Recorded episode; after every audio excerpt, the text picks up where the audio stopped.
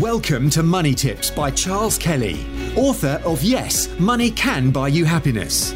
Charles spent over 25 years in financial services, working for banks, insurance companies, and as a qualified independent financial advisor running his practice, before setting up his speaking, consultancy, and property business.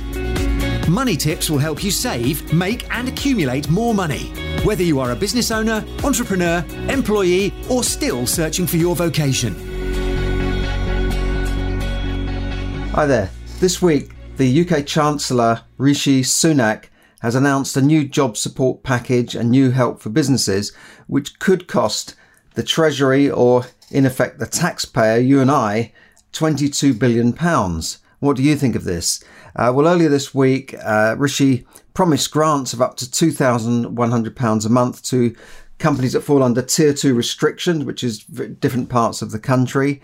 And uh, th- these are businesses that are forced to close but are struggling to be commercially viable. So I expect that will be hospitality businesses that, that are forced to close. And as many as 150,000 businesses could qualify for the payments, which you know immediately will cost the Treasury 1.2 billion.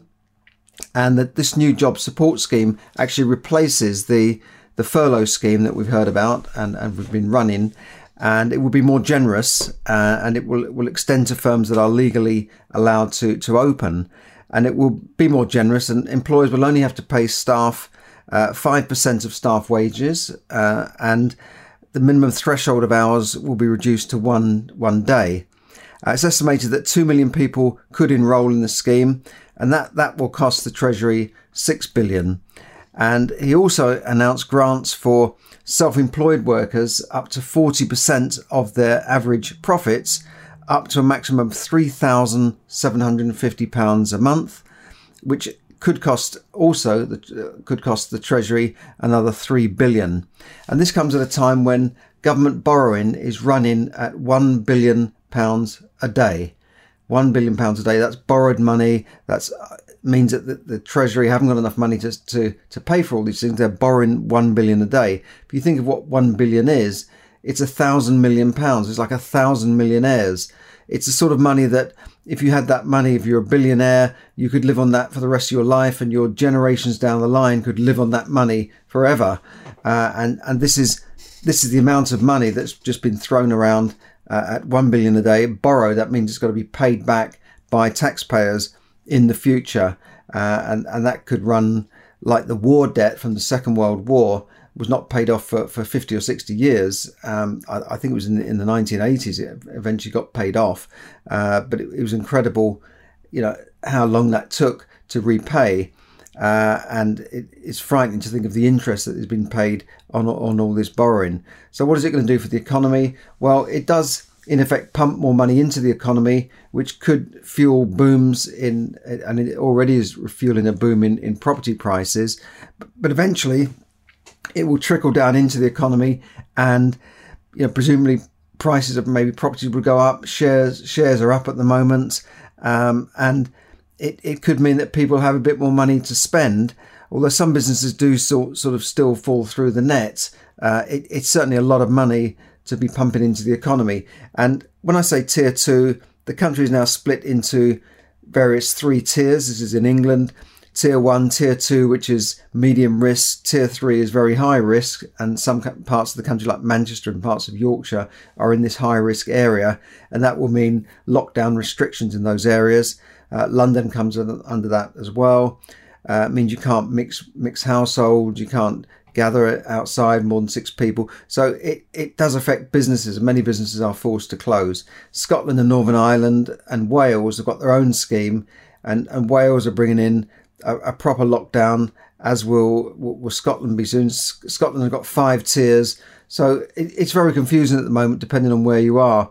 And if you live on the borders of Scotland or Wales, then you could be stepping into one area and, and then into another area, just going across the borders. I say borders, they're not borders with with passport controls and that sort of thing. There's just a line or a river or something like that, a, a natural border, uh, but you know there's no restriction of movement between the, the, the, various countries. But in the UK, some of the powers have been devolved to governments of Wales and Scotland and Northern Ireland. So, in, to a certain extent, they can do their own thing with all these lockdown restrictions. So, in in the normal economy, um, I, I, was out today. Businesses are open, cafes, restaurants are open. They seem quite busy. Um, some businesses are not doing themselves any favours because they're not open. Or I was in one place the other day and they said, well, the kitchen's closed. Uh, so you couldn't even get a sandwich, a cheese sandwich, because they said the kitchen was closed. And this is at lunchtime. And yet other places in the same high street were, were open. So some businesses are not really doing themselves any favours. They're not opening the right hours. They're not supplying enough on the menu. Um, maybe there's a reason for that. Uh, but but don't be one of those businesses that just give up during the lockdown. Look at it as a time to to maybe increase your business because other people are, are just closing early or, or not even bothering to open at all. So so that's what's happening in the UK. Um, it we're hoping that the country won't go into another lockdown, although the number of cases of, of coronaviruses are rising every day. Every t- time we switch on the news, um, there's there's more cases uh, coming on and more people going into hospital. But it, I've also seen an announcement that furlough fraudsters. This is the furlough scheme which allowed people to stay at home and and uh, employers were paid up to eighty percent of their salary. Furlough fra- fraudsters may have stolen three billion pounds from the treasury. This is by setting up fake companies and doing uh, fake uh, claims and th- this will all come out later. But there's also been, I, I, I think, a lot of uh, dodgy bounce back loans uh, by, by companies which will eventually not pay these loans back. And you know, the government or the taxpayer, you and I, are guaranteeing these loans if if they fail. So uh, th- these schemes, I always said that were, were open to to fraudulent claims, and that that is exactly what's happening according to the National Audit Office. So, so there you go. That's that's the news this week. Um, life still goes on. We we've just got to get on with it here and and just just carry on and, and stay safe when you're out there, uh, so so that you don't catch anything. But I'm certainly one person who will wear a mask wherever I go. But as I say, I don't think many people are, are bothering with this thing. What we are seeing around London is the closure of roads to to cars we're seeing more bike lanes being suddenly put in on, on main routes, parking disappearing, parking spaces disappearing, and roads being narrowed by, by doubling the size of bus lanes and then putting big bike lanes in. T- to me, it's it's taken away. I mean, the, the cars are the people who pay for the roads through their road fund license uh, and and the, the duty they pay on petrol and general taxation you know, cyclists don't pay this. They don't pay anything. They don't even have a license to ride on the road. Uh, anybody can get on a bike and ride on the road, but but car drivers pay through the nose to, to be on the road, and we're not there for nothing. It's all right saying we'll close the roads and, and make little cafe areas and sit outside and all this sort of stuff, but you know, people need to get to places. People need to get to the shops. People need to do things in their cars. We're certainly not riding around London for the joyriding pleasure of driving because it's not pleasurable. But councils now seem to have used emergency coronavirus type powers to say, right, we're going to uh, put these new restrictions on, on traffic and roads. And, and I think it's crazy. And, and we, we should really be like the French and do something about this because it, it is bringing London to a standstill. Uh, so, so there you go. That's my little rant of the day. Thanks very much for listening. Thanks a lot for uh, tuning in on Facebook and on, on my YouTube channel. Please click the like button if you can. It's always great to hear from you.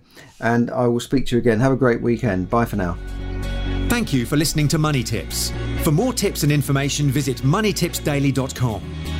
The information given in this podcast is for your entertainment and should not be construed as financial advice. As always, take independent financial advice before making any investment decisions.